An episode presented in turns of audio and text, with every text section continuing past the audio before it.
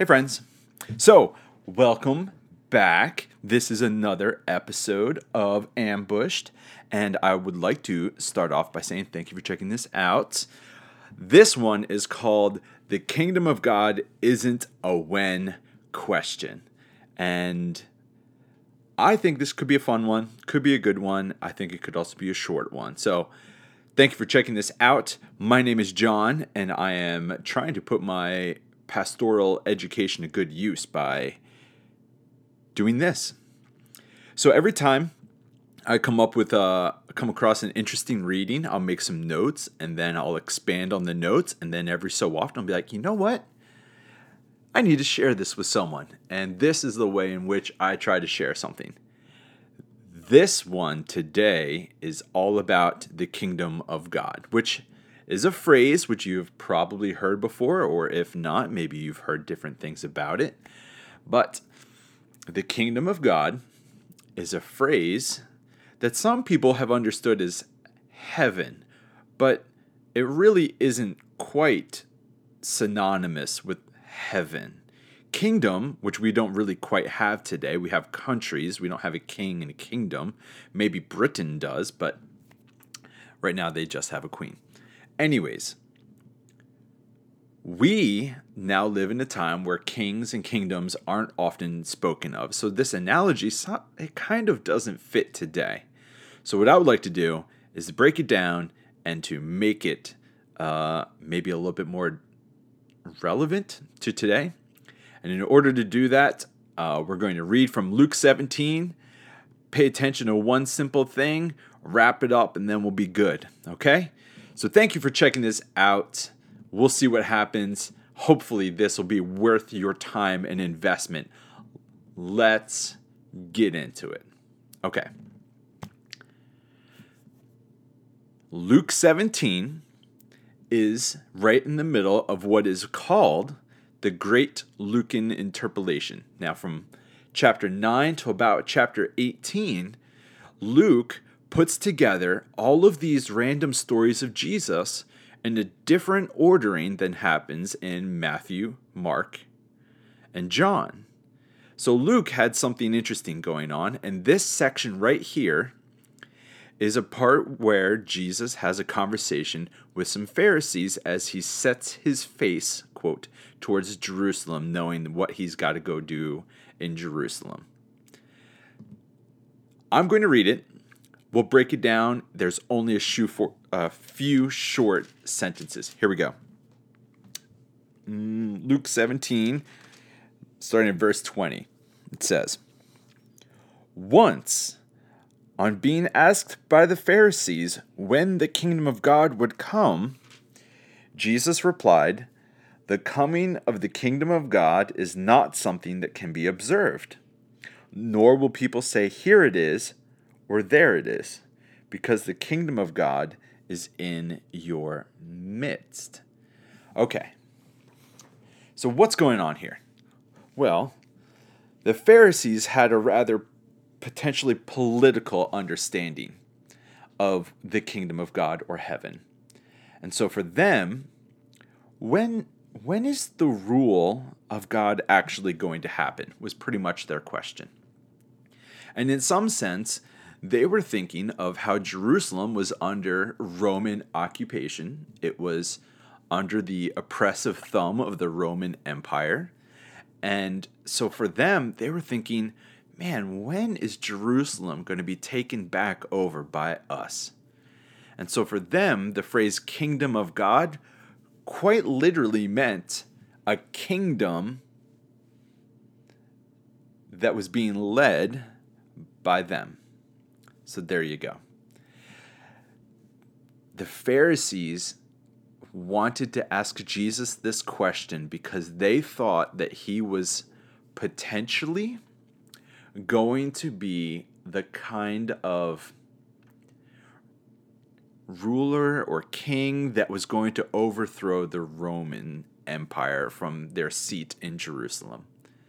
And so for them, the kingdom of God had actual not just like political ramifications, but it actually had ramifications of potential warfare, of potential bloodshed. And before and after Jesus, there were a number of other failed messiahs who tried to lead a revolt against the Roman Empire, and it did not go well. And in fact, there was another attempt of revolt in the year AD 70, which then led to Jerusalem just being destroyed. And then there's another one called the Bar revolt. History is filled with people caring about this city of Jerusalem to the point of bloodshed. And here's Jesus doing something really interesting is that he takes their when question and makes it into a kind of different where question. So, as they asked, when is the kingdom of God going to happen? He would say, well, actually, it's among you or within you. There's variations in the Greek. When you look at this in the original context, you're not sure if it means uh, among or within the kingdom of God is on the inside. What does it mean that it's potentially in the believing collective of the Jesus community of its day? You see, Jesus has got something very interesting. I think it's Robert Capon Farrar talks about how there's two hands of God. There's the right hand, which most people think God uses a right hand form of power and it's the right hand is the hand that's got a hammer in it. It's the hand that's got a sword or a gun. It's a it's a hand that's got power and it will exert force to make things happen. But the but the Jesus movement doesn't do right-handed power. It does left-handed power, which seems as though it's weak, but actually it it grows like it's a flower or it, it blossoms or it's or more organic but it doesn't use the gun or the sword or fists to make itself known. And so what we have right here is not only the pharisees asking a when question when they should be asking a where question they also have undertones of right-handed power rather than creative left handed power because they want to use force to make their understanding of the world happen rather than using sacrificial love, which is the Jesus movement. And it's very interesting because Jesus even says the kingdom of God is not something that can be observed. Nor will people say, Here it is, or there it is, because the kingdom of God is in your midst or within you. If there were bloodshed and there were battles and hills being taken, you might be able to say, like, capture the flag. We took that hill. We took that battlefront. This is now our territory once again. We fought hard for it and now it's ours. Jesus isn't really interested in advancing the kingdom in such a way that it can be so blatantly pointed out. That it can be so obviously stated like, look, that's it. This is where it is, with the right hand of power rather than the left hand of sacrificial love and self giving Jesus is doing something really fascinating here because the kingdom of God cannot be established by force. And in that sense, it's a kingdom unlike any other kingdom that's been seen before. So I have a few things written down, but that's just to get us warmed up. Hopefully, hopefully you find this really interesting because I absolutely do. Okay. So there's a few questions I wrote down. The disciples and the Pharisees, they were asking a when question, and Jesus replies with a where answer and even a who answer. He answers their question by saying who it is among, not what territory. Because the kingdom of God is a movement of people, not of national borders. Oh, so good, right? The kingdom of God is within you or among you. He takes the kingdom and he puts it in the hands of community, not geography. Oh, that is so fascinating. Here's a brilliant example of Jesus being a rabbi that can be unpredictable, and the Pharisees and probably disciples are completely uh, bewildered by his statements. So, the who is it Jesus? He said he says, "Nope, the kingdom of God is among you." What? It's the kingdom, right? The basileia in Greek. Where? He says is within or among. When? It's not in the future. The kingdom of God is now. Because the Pharisees were looking forward to a day. And here's Jesus saying, Nope, not then, but now and among you. The kingdom of God is very interesting. Um, but why did Jesus explain the kingdom of God in this way? Well, in other places, he talks about the kingdom of God as kind of like yeast in a bread, that it slowly rises the bread, and it's it's like it's a little ingredient that maybe you can't see, but it has some big ramifications because it changes the bread completely because it rises it and it changes it, and all of a sudden, bread is delicious, you know? So here's here's something I wrote down. Ready? Christianity has been limping ever since the Copernican revolution.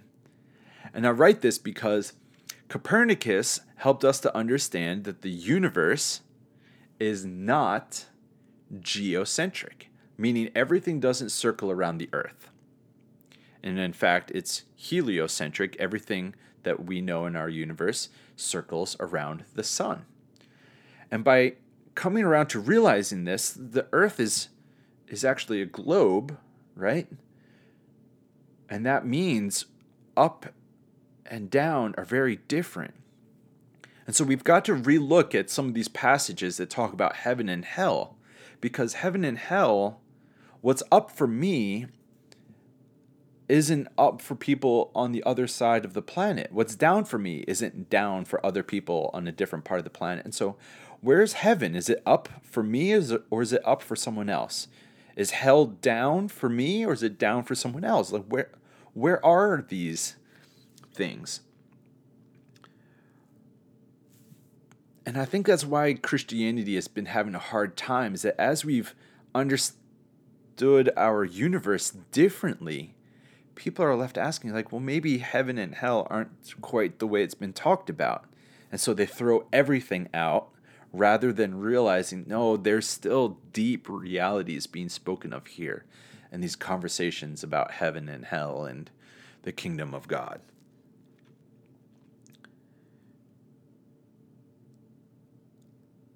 But still, the teachings of Jesus are not caught off guard by the findings of Copernicus.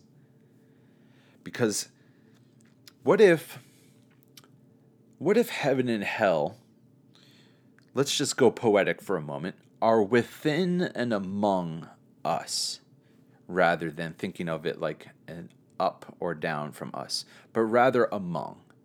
What if we were to stop and ask ourselves, yes or no? Is heaven happening among us and our community, or is hell happening here and among our community? You see, heaven and hell are definitely realities, but they're realities that exist in the now. You might very well know of people who are going through a personal and quite theologically accurate hellacious experience right now. And then there might be others who are just walking in bliss because the kingdom of God is happening in them and among them and within their community. Because the kingdom of God isn't really uh, a place that's or an environment or milieu. It's not it's not something that can be forced with the right hand of power, but it's only something that can be uh, graciously and tenderly lived out with a left hand of surprising sacrificial love. The kingdom of God, as Jesus understands it, is a game changer because not it's not in the future, it's now. And it's not where on the planet, but it's among people. Let me finish with just a few more things that I had written down. When one thinks the kingdom of God is first of all physical reality rather than a spiritual one, then you are prone to going about physical ways of making it happen. Ooh. Namely, using force or coercion or shaming. I mean, let's be honest, there are some people that think they can shame the kingdom of God into happening now as if we can shame people into acting more and more like Jesus, rather than letting the one to one conversations happen and inviting people into it. And in fact, the kingdom of God can only happen among people when there's radical repentance rather than unrepentant radicalism. It's not extremism that makes the kingdom of God happen, it's the softening of one heart at a time. Right? Isn't that the left handed kind of power rather than the right handed kind of power? And so here we go. Any kingdom of God that is imposed via unrepentant radicalism of the left or the right will inevitably become a kingdom of hell. Ooh. There's good reason across all of the Gospels that Jesus uses organic and biological analogies the most to explain the kingdom of God. We only know our way of establishing kingdoms, of empires with swords and bombs and tanks, with power, with trampling, with intimidation by threat of obliteration. That's all that we seem to know. But Jesus comes along and he just always is a game changer by saying, in some way or another, there's another way. And so, the kingdom of God is like a seed that grows slowly and silently, almost without coercion or even need to be noticed. The kingdom of God is a reality that shows all other realities to be fake, to be lifeless, and without any beauty that blossoms. The kingdom of God is like a seed. So that's the last that I had written down. So let's wrap it up. What can we say here from this passage? In Luke 17, the Pharisees try to confront Jesus, maybe trying to figure out if he's a militant leader. And instead, he throws it back on them. Now, there's something really profound here, and it just now came to me. But Jesus is having this conversation with the Pharisees, not with the disciples. And so that means the Pharisees came up to him and asked him, When is the kingdom of God going to happen? And he says, No, no, no, no. It's not a when, it's a among and within you. Jesus is telling the Pharisees the kingdom of God is among them. Now, we often think that the Pharisees and Jesus are the enemies of one another, but here he is, and it's somewhat of a hopeful statement to kind of say that. And he says, No, no, no, no. The kingdom of God is among you, even you Pharisees. Even you who don't seem to get it. The kingdom of God is slowly growing like a seed. How brilliant that Jesus not only redefines um, the kingdom of God as not being a political entity that can be made by military or forceful means, but he even says you can find the kingdom of God among those who are not good disciples, among those who don't even exactly look like Jesus' followers. The Pharisees are there because they're trying to tease out something from Jesus, maybe trying to catch him in his words, try to, I don't know, find some reason to put him at fault. And then he does the brilliant thing of saying that the kingdom of God can even happen among his enemies. Oh! And so in the Sermon on the Mount, Jesus talks often about make sure you love your enemies, right? Love them. Pray for those who persecute you. Do not shame or scapegoat your, your opposition. But here he is saying that the kingdom of God is even among his opposition. And that's a great question. Yes or no, are you and I able to say that the kingdom of God can even happen among those who we think are our opposition, our enemies, those people who are trying to trip us up? Because Jesus is all about finding potential where potential is to be found. And when you name where the potential can happen, then there's more of a chance of it becoming actual rather than just staying as potential. So the kingdom of God is not a right handed thing that can be forced into existence, it's a left handed thing that's surprising, seemingly weak, and to be found among even those who we think are against us. If we have the imagination, and dare I say it, even the faith to admit that it can happen among people, not just in one territory or another. So, thank you for listening. This has been, uh, what, what did we title this one? The kingdom of God isn't a when question. And if you found this helpful, go look up uh, patreon.com backslash John Chafee. And if you got something meaningful out of this, uh, sign up. You'll get more stuff there. I just made mugs and I've been mailing some out and giving them to people. And if you want a mug uh, for supporting, great. I'll mail it to you with a note. But otherwise, feel free to give this a share. I think this is fun to do. And of course, it's fun to hear from you. Uh, I think that's it. Thank you for checking this out. Go and find the kingdom of God among people. May grace and peace be with you.